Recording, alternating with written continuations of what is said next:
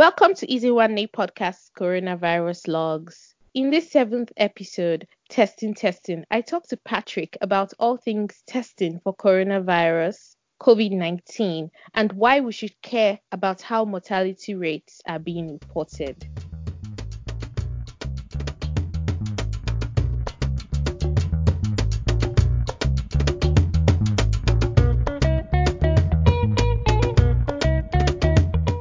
Welcome, Patrick, to Easy One Day Podcast Coronavirus Logs. Uh, thank you, IJ. I'm glad to be here. Yeah, we're glad to have you. Thank you for agreeing to come on the show. No worries. Okay, yeah. So, um, for everyone listening, Patrick is uh, a very controversial figure on social media because he he questions the the the norms or the mainstream ideas, and he always um wants he's always up for a good a good debate.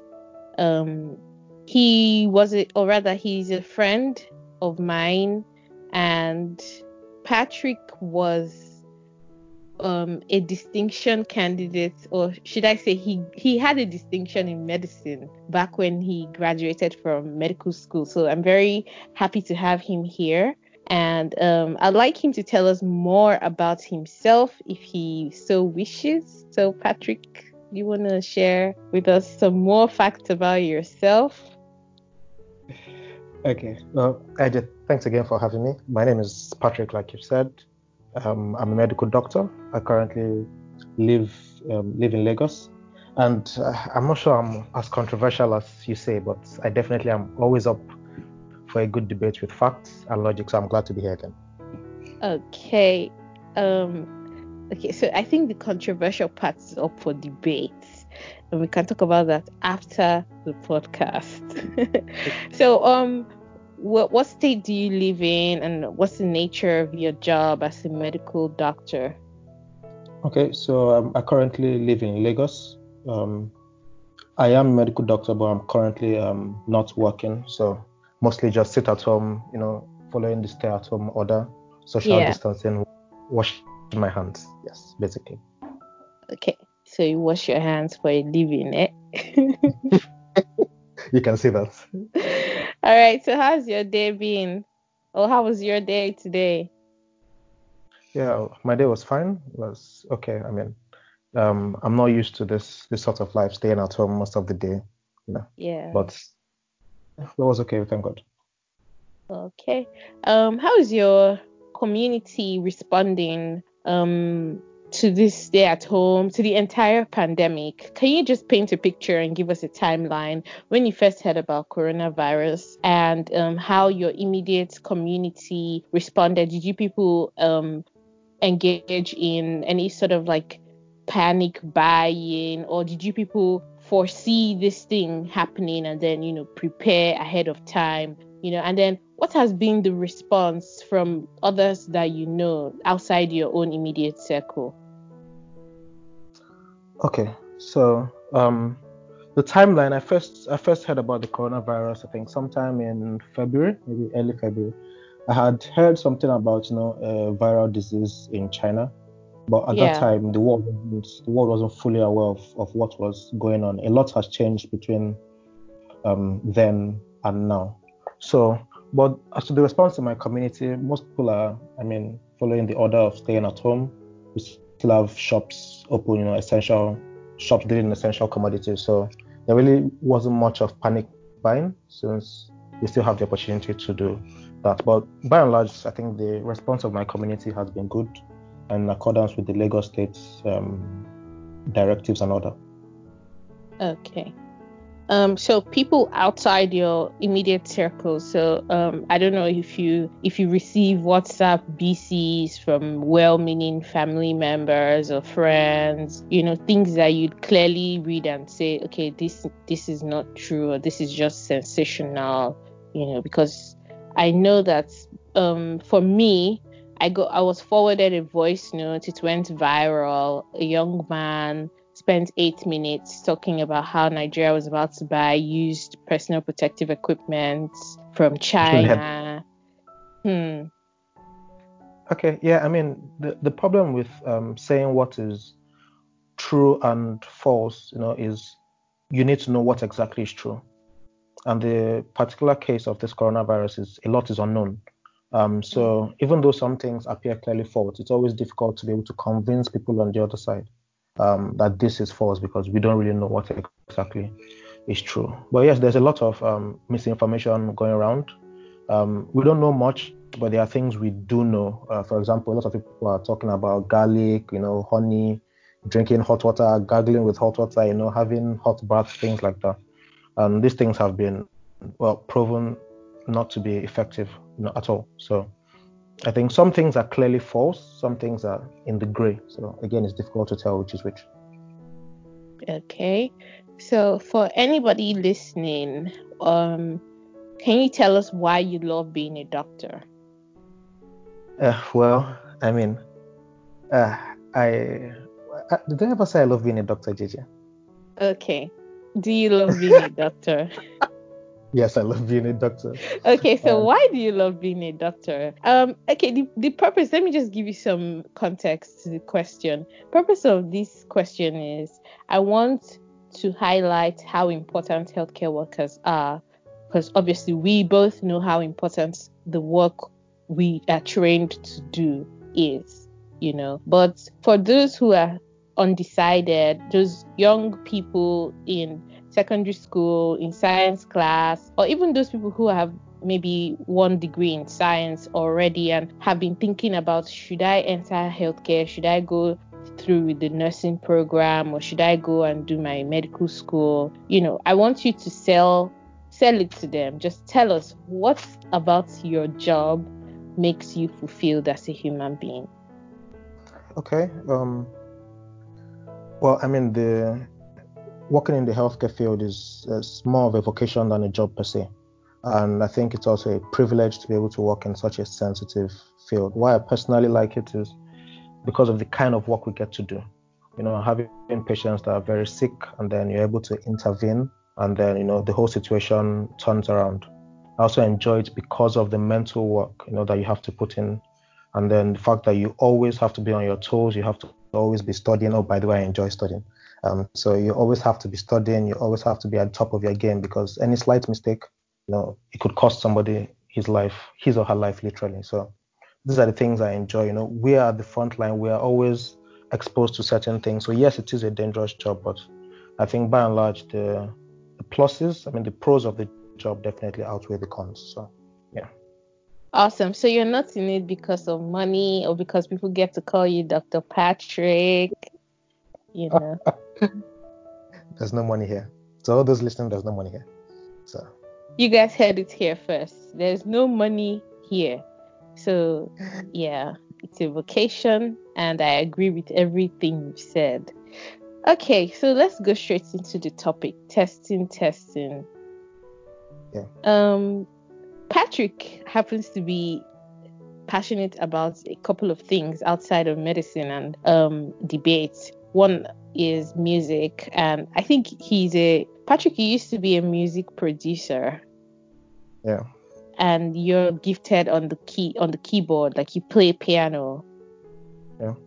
Yeah. So um, yeah, when we were brainstorming on what to call the episode, I decided to go with testing, testing, as in to make a play on his dual, you know, passions, medicine and then music, you know, like testing the microphone. yeah. That was a pretty, yeah. It was a pretty good name. I didn't get it at first, but yeah. It was uh, a pretty good one. Come on, you got it after a couple of seconds though. yes, I agree.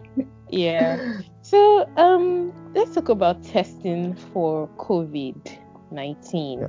And with a particular um concentration on monitoring the the numbers that we've been seeing because you know every day new numbers are released on all sorts of websites. People are keeping watch. I even read today in the news that a 17 year old boy who made a website for um, monitoring the numbers um, was offered about 8 million in either pounds or dollars um, for his website. And the boy was like, I just, I'm a kid. I just want to play games with my friends online.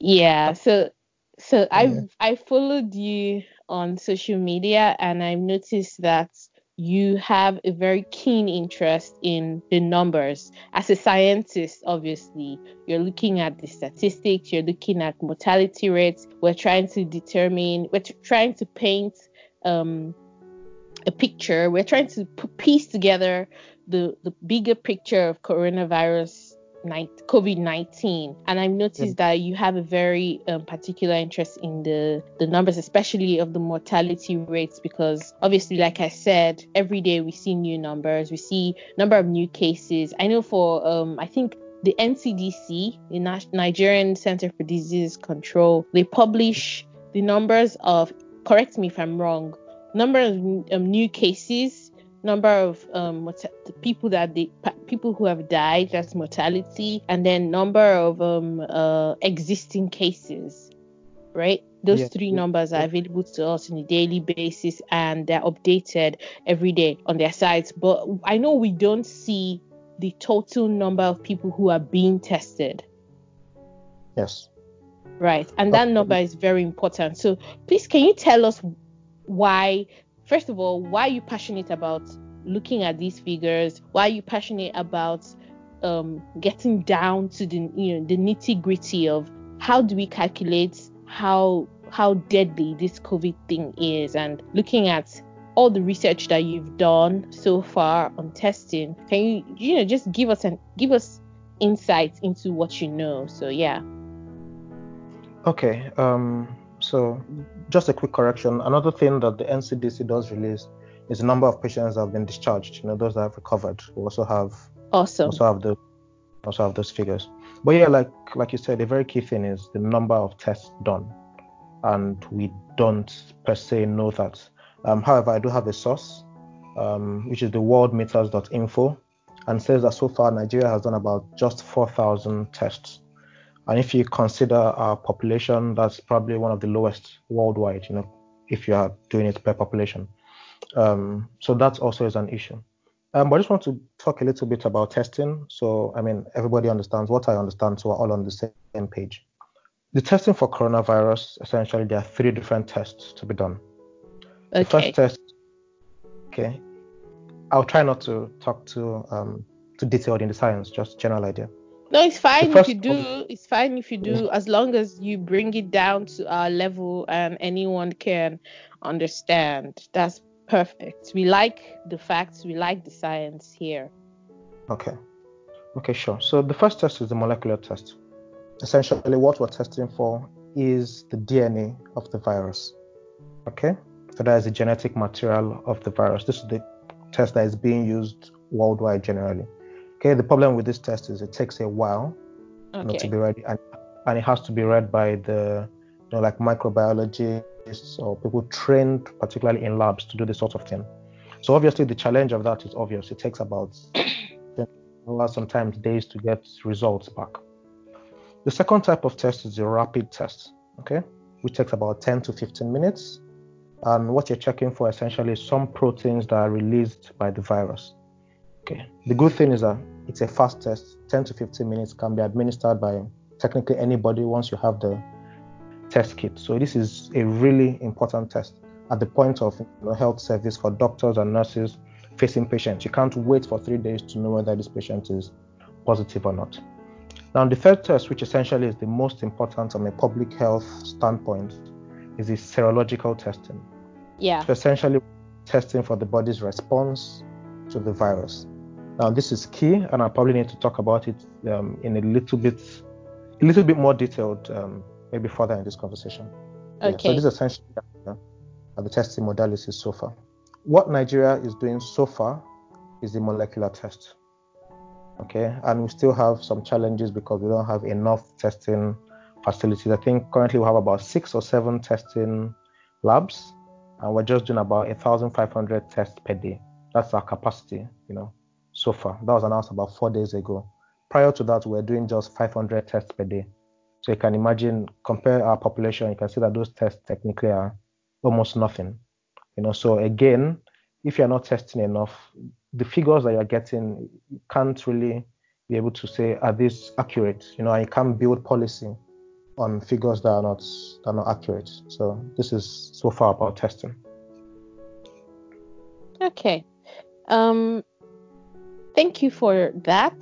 Um, so so far to, to sum it up, we have three modalities. There's molecular one, which we're using yes. right now in Nigeria. There's the serological one, which um, is important for public health to know the figures and to understand um, whether the population has you know is building immunity and things like such as you know for future decisions and then um, the one in between is the um, should i call it the pcr or the rapid no i'm sorry the rapid one which yes. yeah is a point of care one whereby nurses or doctors can immediately administer that test to know if you know if they are at risk yeah exactly at the hospital exactly.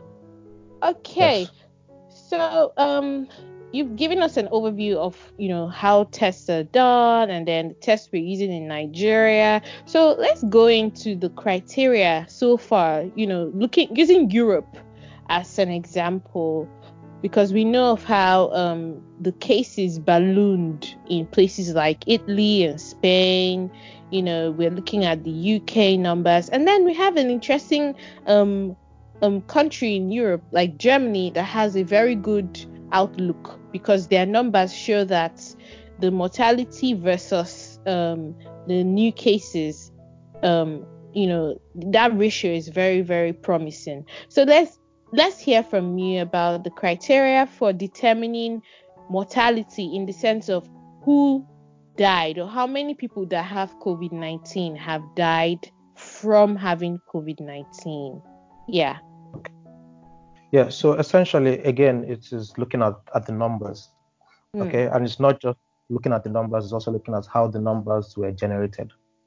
Um, so, again, if you look at Nigeria's numbers, it would be um, to be wrong to try to calculate like mortality rates based on that, you know, because our testing criteria is is built for our capacity. So every country is building testing criteria based on the number of kits they have available the ideal thing is for everybody to get tested, but we know that that's not technically possible. So, again, we want to know how the numbers are being generated, what are the criteria for testing, and this can explain, you know, why some countries have more cases and other countries don't have many cases. For example, if you look at the United States, the United States has done almost 1.8 million tests. So compare that to Nigeria, we've done about, I think, let's say 4,000 4,000 tests. So these figures are important because they will obviously have way more numbers than us because simply they are doing more tests than us. And a country that is doing no tests at all will have no case. So we have to know what are the criteria for testing? Why are these tests being done? Um, currently in Nigeria, there are three criteria for testing. The first is if you have symptoms, the symptoms being fever, cough, and shortness of breath. If you have these symptoms, and you have a travel history from you know, areas affected like Europe, US within the last two weeks. And that's one criterion for testing. The second criteria is those who have symptoms, the symptoms that I mentioned earlier, and have been exposed, have had close contact with a confirmed positive case. Okay, so this actually these two were what we used for at least the first month of coronavirus coming to Nigeria. We recently just added a third, which is people who have symptoms, fever, cough, shortness of breath, and are in a moderate to high area of transmission. So I assume that should be Lagos and Abuja for now. Okay. okay. So if you consider the fact that this third one was added recently, what we have, the, most of the figures we have are just based on those who have travel history and those who have who have had close contact with those who are positive. That greatly limits the number of cases you can pick up. You understand? So that also is an issue when you're trying to interpret the figures. Okay. Oh, and that that's really interesting because um I don't know if we've mentioned this, but we we heard from the min- state minister of health in Lagos that there's community spread, which makes that third criteria now very important because um in in the in the in the lingo in the terminology um Lagos and Abuja are epicenters you know in Nigeria you know based Okay. on scale so these two places are places where you know if we have community spread anybody even if the person has never left the shores of this country you know could be a spreader of yeah, Yeah. could be a spreader of this virus and now we we we we only recently from what you said we only recently included them or that group into our testing criteria so um let's throw a light on europe because this story you know um i introduced by saying we look at the cases in germany mortality versus new cases discrepancy you know we look at places like netherlands and belgium and the uk and we see that um, for every, for instance, 15,000 cases, you have 1,000 plus deaths. So, can we talk about how the criteria, like you've listed now, we know what we look out for in Nigeria. So, can you talk about how, um, in determining mortality, which is the cost, you know, cost of death, you know, so can we can you just give us a bit about how these numbers matter in determining cause of death or in determining why or how cause of death should be reported in the media Okay. Um, so essentially, just um, basic definitions to calculate the death rate or mortality rate. yeah You need to know the number of people that died from the disease. Mhm. Okay. Then you need to know the number of people that have the disease. So let's talk about those two because you need to know how those two numbers are generated. So the number of people who have died from the disease is very specific. We don't want to know the number of people that have died with the disease. We need to know the number of people that have died from the disease, which again is a very challenging thing to do because if you consider certain countries like um, Iceland, Iceland has been able to do a lot of testing because I mean their population is not that much anyway, but they've been able to do a lot of testing and they found out that over 50% of people that carry the virus do not have symptoms. Hmm.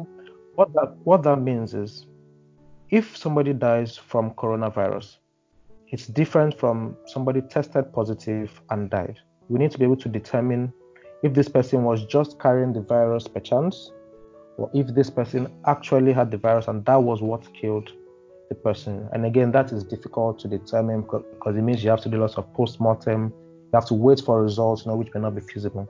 But that again can skew the numbers both ways.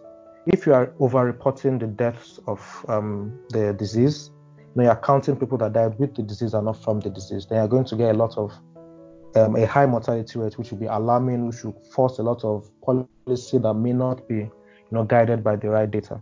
And again, if you're under-reporting, it means people won't take it as seriously as they should, and then there will be poor compliance with certain policies like, you know, social distancing policies and lockdown. So we need to be sure of the figures. Okay, so these are the challenges with reporting the number of deaths from the disease. Now, the second um, figure we talked about is the number of people with the disease. Now, this is obvious. If you're not testing, you can't know that. And if you're not testing enough, you can't know that. Now, if you consider a lot of countries, if, well, not a lot of countries, in the UK um, particularly, they have focused most on their testing on people that are hospitalized, people that are very ill. Because just to mention, 95% of people who get um, the coronavirus will have mild symptoms. So again, these people are, tend not to be tested. Most of the time, we're testing people who are very ill, who are very sick, who have a higher likelihood of dying. So this again skews the numbers, makes it look as if the mortality rate is much higher than what it is. But if you consider, so but generally the, the mortality rate we have now worldwide from the WHO as of March 3rd was 3.4%. okay This is the average mortality. But if you look at countries like the United Kingdom, if you look at the confirmed cases and the number of deaths, they are getting up to 10.29%. So this again is as a result of the testing criteria. You look at Germany, Germany has been able to do a lot of tests. I mean, apart from the US, Germany has probably done more tests than every other country. And they have a figure of about 1.5%. So, again, the more tests you do, obviously, the more the mortality rate comes down. So, it's really important to focus on testing. Really important to get these numbers because every these these numbers we're talking about is what guides policy. So we need to have the right data to be able to you know, enact the right policies, social distancing, lockdown, and things like that. Okay, so on Easy One Day podcast, we are actually looking forward to um, an upcoming episode with somebody who's a principal tester in Nigeria. You know, he's on the front lines, he's in Lagos State, and he can give us even more information about testing in Nigeria and you know what is stopping us from having you know like wide scale large scale um, tests being done in our communities. I know um, the president of South Africa, who also happens to be the president of the African Union, has been a voice for increased testing, and South Africa is about to roll out a, um, for lack of a better word, a community testing initiative where they're going into this, into you know, house by house, door to door to get tests you know to get the the true numbers you know to mimic what's happened in um South Korea.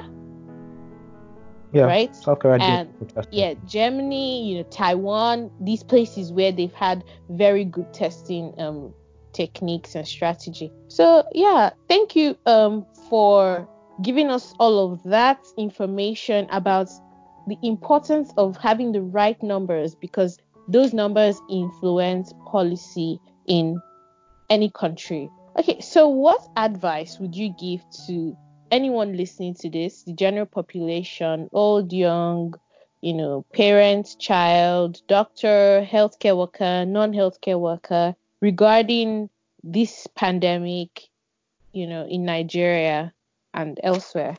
What's your advice, your professional advice to us? Okay, so professional advice, I'll give medical advice, I'll give non medical advice. So, the medical advice, I'm sure I've heard it so many times wash your hands. The hand is the major carrier of this virus because the virus can stay on surfaces for a long time, sometimes up to three days. And it's usually transmitted by droplets. So somebody coughs, you know, it lands on surfaces. Two days later, you come, you touch that surface with your hand, and then use that same hand to touch your face. That's it. It's that simple. And if you're able to break that transmission, then you know, the chances of you getting it are really reduced. So wash your hands, wash your hands frequently. It's not just washing your hands, wash your hands for at least 20 seconds. And you need to know how to wash your hands as a particular technique to be able to get all the areas of your hand. Try to minimize you know, touching of surfaces. Wipe down all the surfaces in your house. You can use bleach. For that, just dilute bleach in water. You know, door handles, tables. Try and wipe out those surfaces. And then you need to also listen to what the government is saying based on social distancing um, because it is really important to break the transmission. And then if we're not obeying the laws, if we're going out, hanging out, you know, going to clubs, playing football, shaking hands, we're not helping ourselves because the virus keeps transmitting, it keeps transmitting. You shake this hand, you shake another hand tomorrow, the virus has spread. So, what advice? Wash your hands a lot. Try not to touch your hands, not to touch your face with your hands obey everything the government is saying based on social distancing. Um, also, right information is very important. Now, again, mm. because there's a lot, there's a lot we don't know. It means there's there's this gray area, okay? And people who like to push conspiracy theories, people who like to push, you know, misinformation, they love the gray area because they can push a lot of things, and we don't have facts to, you know, refute. Um, but try not to spread information that is not verifiably true. Okay, lots of BCs going around saying 5G, lots of BCs going around saying Antichrist, lots of BCs going around saying so many things. Try not to push these messages out because you don't know who's going to get them. The person that gets them may not be as educated as you and could take it as you know fact. So again, we need to be careful with the kind of information we're spreading. We all have a role to play. It's not just doctors, it's not just the government. Everybody has a role to play. This virus doesn't move if we don't move it. So, you know, wash your hands, spread true information, social distancing, pray, support the government and everything they are doing, you know, and we hope for the best, essentially. Okay. What do you have to say to all the healthcare workers listening to this or out there on the front lines of this global pandemic, your colleagues in Lagos, outside of Lagos, elsewhere in the world? You know, what message would you like to leave for them today? Well, well I mean, um, the first thing is that they need to know that this is a war. Know, this is a full-scale war. It doesn't have to be fought with guns for it to be a war. We're at war with an unknown enemy. You know, so we don't know exactly how it operates. So everybody needs to be safe. Everybody needs to be vigilant. You need to be able to take care of yourself, to take care of others. So if you suspect a case, do not, you know, you know the rules, you know the distance to maintain, you know the personal protective equipment and the gear you need to have. You need to have strict criteria at all your hospitals, those working in private hospitals, government hospitals. You need to have strict criteria to be able to, you know, isolate those who have and be able to immediately alert the authorities. There's no need for unnecessary bravery. Do not mm. attend to suspected case if you don't have your personal protective gear, because you are the soldiers in the war front. If perchance you were to contract the virus, it depletes the number of people that we have taking care of people, and it adds to the number of people we have to take care of. So you need to be safe. You need to make sure your family is also safe. Know, a lot of people have had to, I mean, in developed countries, have had to either live in the garage, move out of their houses, reduce contact with their family, which you know is very difficult to do. So apart from these things you can do for your physical health, you also you also need to take care of your mental health. You know, because not being able to see your family, you know, having to see lots of patients die, particularly those working in you know COVID wards, you see lots of patients it can take a very big toll on your mental health. And these are things you also need to pay attention to. So what I would suggest is do your best, I mean, the world is supporting you. You know, it's not easy. The world supporting us. I mean, I'm a healthcare professional, even though I'm not in the on the war front at the moment. But the world supporting us. We need to do our best. We need to make sure our patients are safe, and we need to make sure we ourselves are safe. All right. So thank you so much, Patrick, for coming on Easy One Day podcast coronavirus logs. Thank you for believing in the need to educate. Public health education is underrated. We need more avenues like this one to get the word out there and to get especially the voices of Nigerian healthcare workers amplified. Um, to every healthcare worker out there who's listened to this, thank you. Easy One Day podcast, we value you. Um, today I read somewhere that um, doctors are refusing to take on the title of heroes, you know, because heroes die. Heroes are expected to sac- self sacrifice. But whether we like it or not, this vocation that we've been called to as healthcare professionals, be you a medical laboratory scientist or a nurse or a midwife, you know, we are heroes. We are the heroes of our time. And this moment in history has shed a spotlight on the work we do, you know. So thank you so much for the sacrifices you're making, for going to work every day in spite of your own struggles, your own fears. We see you, we appreciate you. And um, Patrick, I hope you come back on Easy One Day podcast some other time. This was a very enlightening conversation.